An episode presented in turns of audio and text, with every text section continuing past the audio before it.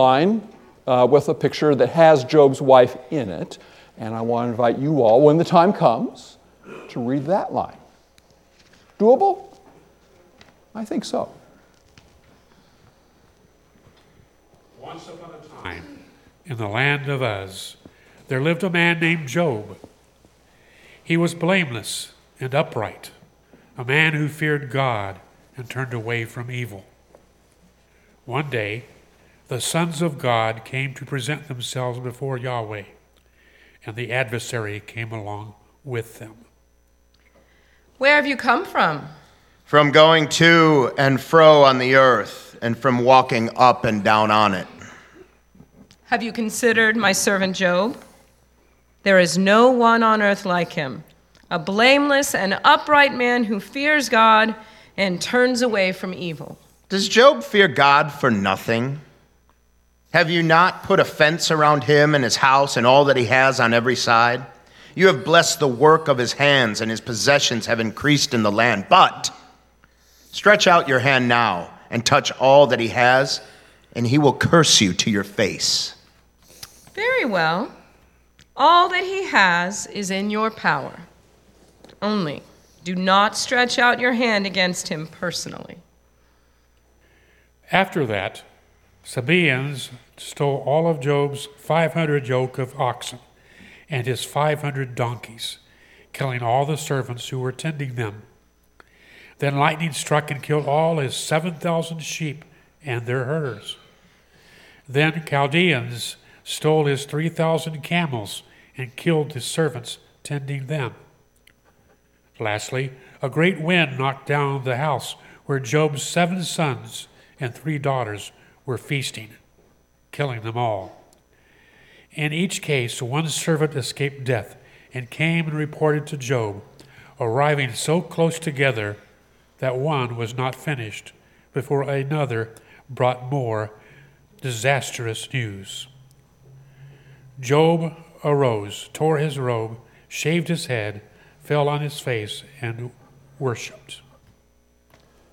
Naked I came from my mother's womb, and naked I shall return. Blessed be the name of the Lord.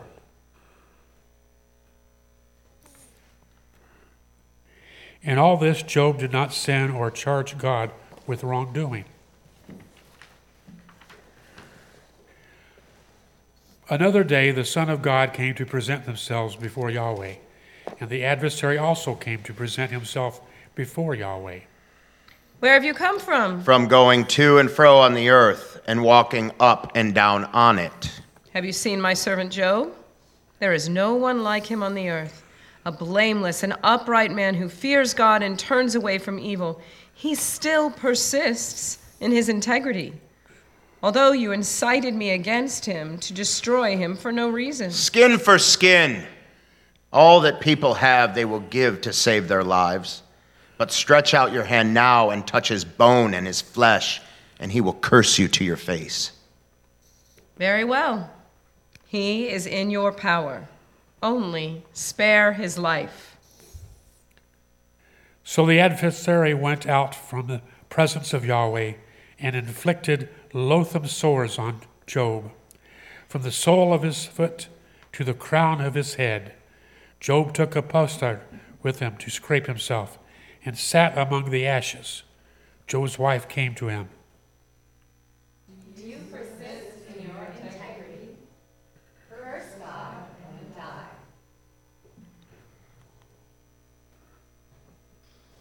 You speak as any foolish woman would speak. Shall we receive good from the hand of God and not receive the bad? In all this, Job did not sin with his lips.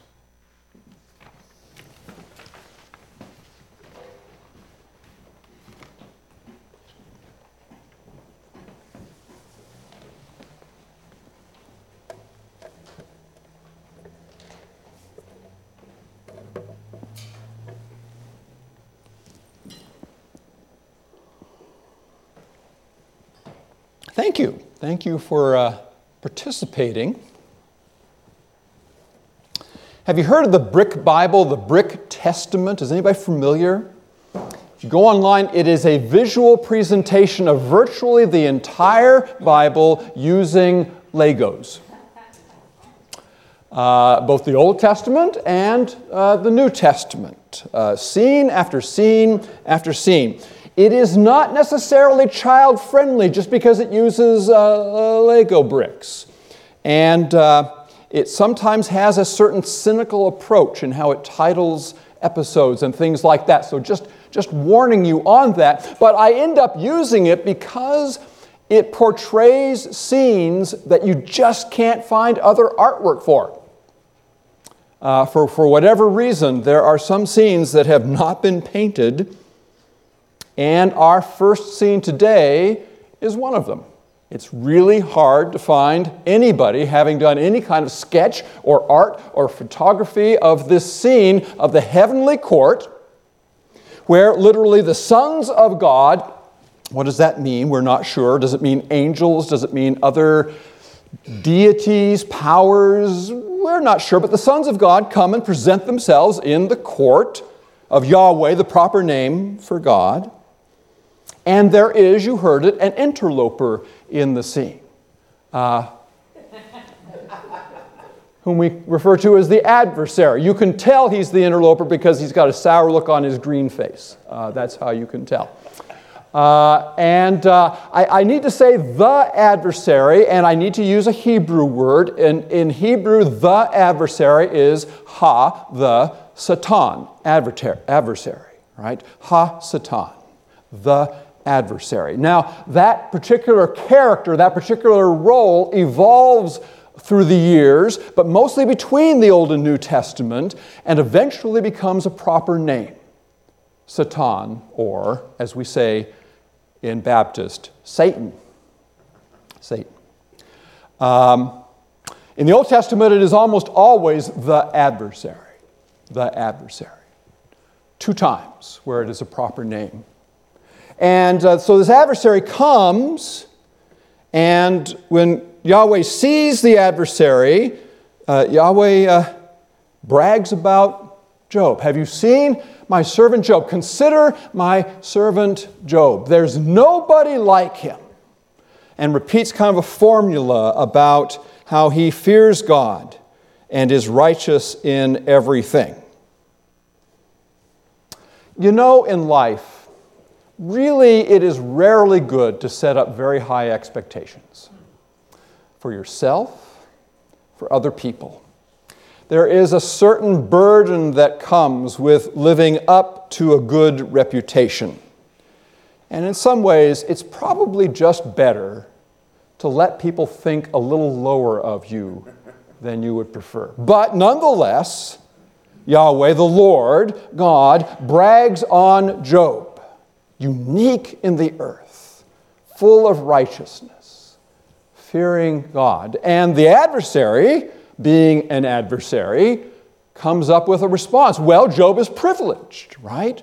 Uh, people who live a privileged life, of course, they're going to think that God is on their side. Of course, they're going to be righteous and, and uh, uh, you know, uh, live in a way that is in accord. But if his privileges evaporate, if they disappear, if harm is done to him, you can bet he is going to curse you for it. And the Lord basically says, Go for it. And so suffering ensues. Uh, some of it is human suffering, uh, Sabaeans and Chaldeans, as you heard, show up and wreak all kinds of havoc, stealing thousands of animals, killing all kinds of servants. Uh, some of the suffering might be uh, natural, might be divine. It's not quite clear. The fire of God could be a reference to lightning, but it comes and it destroys things. And then, lastly of all, uh, Job's 10 children, seven sons, three daughters, are having a big feast, a big party, and you heard a wind blows down the walls and kills all of them. Everything is gone. And if we're going to be honest about how the story proceeds, all the things that Job had are gone or killed because God started it all by bragging on him. And then when God was confronted about that bragging, permitted the suffering. Hmm? it is not, can we say at least, our preferred image of God. It's not what we generally think about when we think about how we like to think about God. Can I say that in this story, God seems vain and capricious? And if not uncaring, at least careless about Job and Job's well being? At the simplest level, we are not used to the idea of seeing God and the adversary, whom we've come to see as a personification of evil, in the same place, kind of negotiating things, kind of bargaining about things. It strikes us odd. It seems maybe a little more like uh, those um, rather uh, fickle Greek deities, uh, Greek mythology, more than what we are used to in the Bible. In King Lear, Shakespeare wrote, As flies to wanton boys are we to the gods, they kill us for their sport. Is that what's going on here? Are these two supernatural beings sporting with one another, debating with one another? And Job is just the fallout? There's an African proverb that's more about human interaction, but it is uh, when, when, when the elephants fight, the grass suffers. Is that what's going on here? Look, it's a very ancient story, the book of Job. It may be one of the oldest stories that we have in the Bible and may even be older than the Bible. We're not sure what culture we might have inherited it from. But Job is not a name in Hebrew. It is not a name that we even necessarily know the meaning of. And it's, we're told that he lives in the land of Uz, which might as well be Oz. Uh, because it's not a place we've ever heard of, right? So we already know that we're talking about uh, perhaps a fable, perhaps a uh, parable, a story that maybe has a, a lesson, maybe it's a, an old campfire story, maybe it's something that's been told for centuries and centuries, even before it was written down. It is old in the basic story. As we have it, the beginning of the oldest part of the story is at the beginning of the book of Job, chapters 1 and 2, which we heard read or at least summarized in what was shared with us. And the ending of the story in the book of Job, as we have it, doesn't come until chapter 42. Chapters and chapters later, there will be this resolution, kind of, of the story. So we're going to wait a few Sundays before we think about that. But in the middle of that beginning and end of the old part of the book of Job, the old story, the fable, the parable, however you want to look at it, there are a, a, a chapter after chapter after chapter that has been inserted by a Jewish writer living two, three, four, five centuries before Jesus.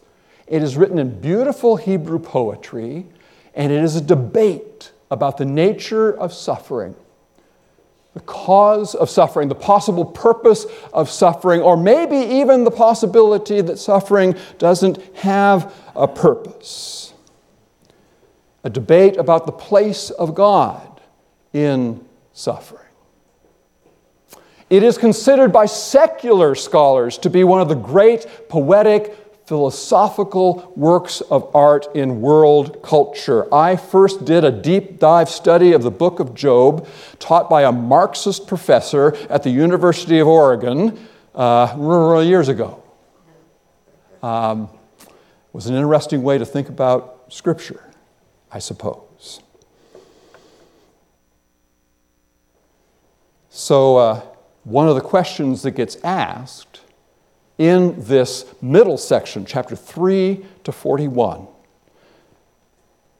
is the question Is God capricious, uncaring, or careless?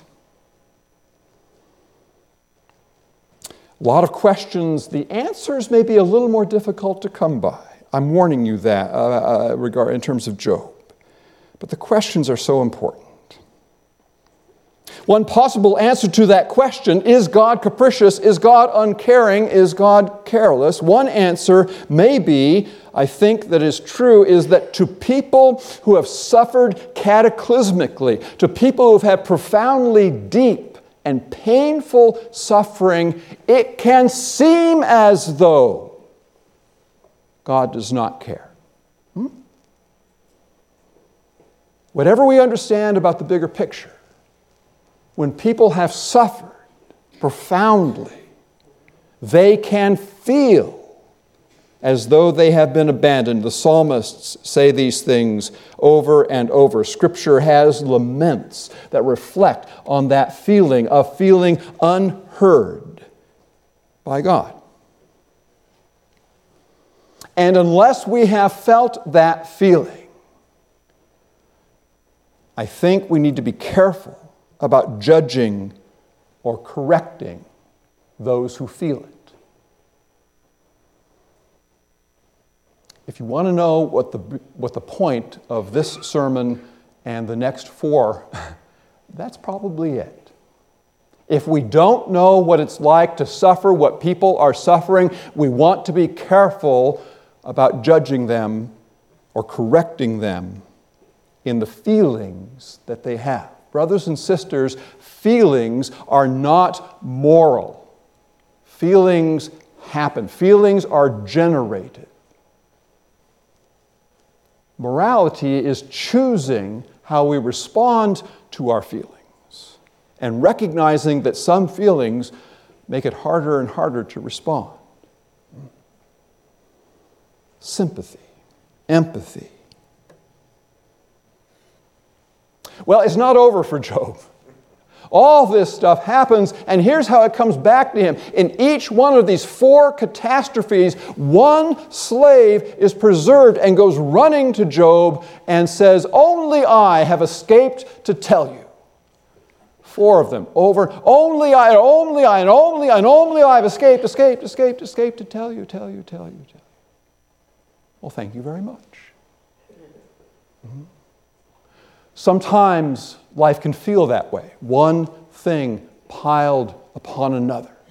And, and grief, uh, uh, grief accumulates. It's not like a second grief replaces the first. Grief compounds, right? One of the hardest things about life is when we feel multiple stressors, multiple difficulties piling on, leaving us hardly any time to breathe. And only I have escaped to tell you. Job responds stoically. He, you know these lines Naked I came into this world, and naked I shall leave it. Blessed be the name of Yahweh. That last part, we have songs about that right? We sing that last part. But we also know that attitude that precedes it, right? Started out in this life without anything, guess I'm going to leave it without anything. Hmm? It is Stoic. It is literally Stoic. The Stoics were a philosophical school in Greek around the time this was all written, and they were suspicious of emotion. So we need to be careful about our emotions. Maybe the narrator of this story approves of Job's response, thinks that Job's response is appropriate, that when all these things happen, the best that we can do is be philosophical about it, be stoic about it, be unemotional about it. But sometimes in our human tendency, to judge how people grieve, we will judge this response. I've heard people murmur, you know, she didn't even cry. Hmm? It can happen. Well, the story isn't over. Uh, it happens again. God brags again. Well, you see, all this stuff happened to Job. You made me do it. Ponder. This is God saying, Hasatan made me do it. Right? Uh, you made me do it. You incited me to do it, but Job held up. The irony here is that Job's righteousness is not for Job. Job's righteousness is for apparently God's ego, kind of a stage deity, you know, putting Job out there so that everybody can be impressed with how Job worships. Job uh, has not cursed me. All these things happened. You incited me to do it. Job has not cursed me. To which uh, Hasatan says, Well, big deal. Didn't touch him personally. The loss of all his property, the loss of all his employees, the loss of all his servants, the loss of all his children didn't touch him personally. But if you go after his health, ah. So, of course, God says, go for it. And uh, the adversary inflicts loathsome sores. That's what stuck with me. Loathsome sores. That seems awfully graphic, you know. From the sole of his foot to the crown of his head. Anybody here ever had shingles? That's what occurs to me. I hear it's horrible. He is personally afflicted. His health, the one remaining thing, is gone. And then we are given another possible response, a non stoic response, a non philosophical response. Job's wife comes on the scene. Oh, yeah, he's got a wife. And you heard what she said, you spoke what she said. Curse God and give up. Just get it over with. Hmm? Sometimes human beings will judge if somebody doesn't grieve adequately. She didn't even cry. But we also are very uncomfortable with expressions of anger, though we give men more permission to be angry, I think, than we give women. We're uncomfortable with anger. We're uncomfortable oftentimes with angry grief, with anger directed at God. And, brothers and sisters, I understand the Christian temptation but oftentimes we are tempted to defend God rather than seek to comfort those who suffer. Hmm? I get it. I get why that happens. I've done it myself. I think one of our messages here, one of our considerations, is that that is a temptation to be resisted.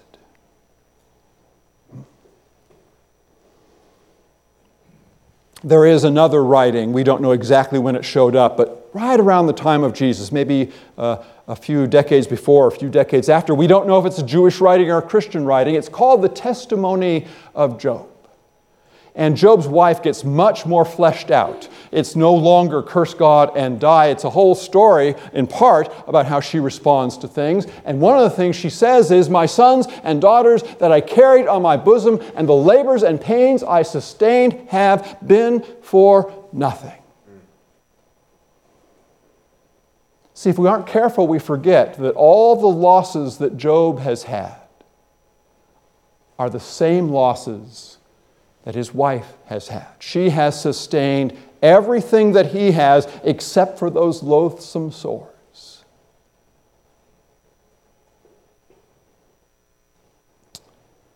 We would do well to be sympathetic to the angry response to suffering.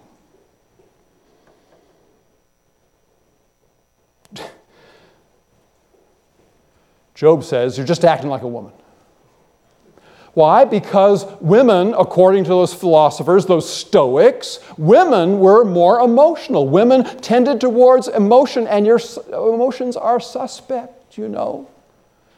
There's a reason why our word hysteria comes from an ancient word for womb.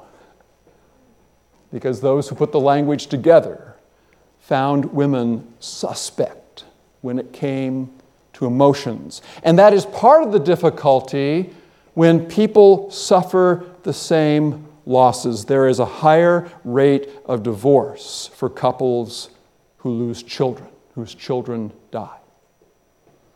Because it is a stress that they may meet differently, but they both have the stress.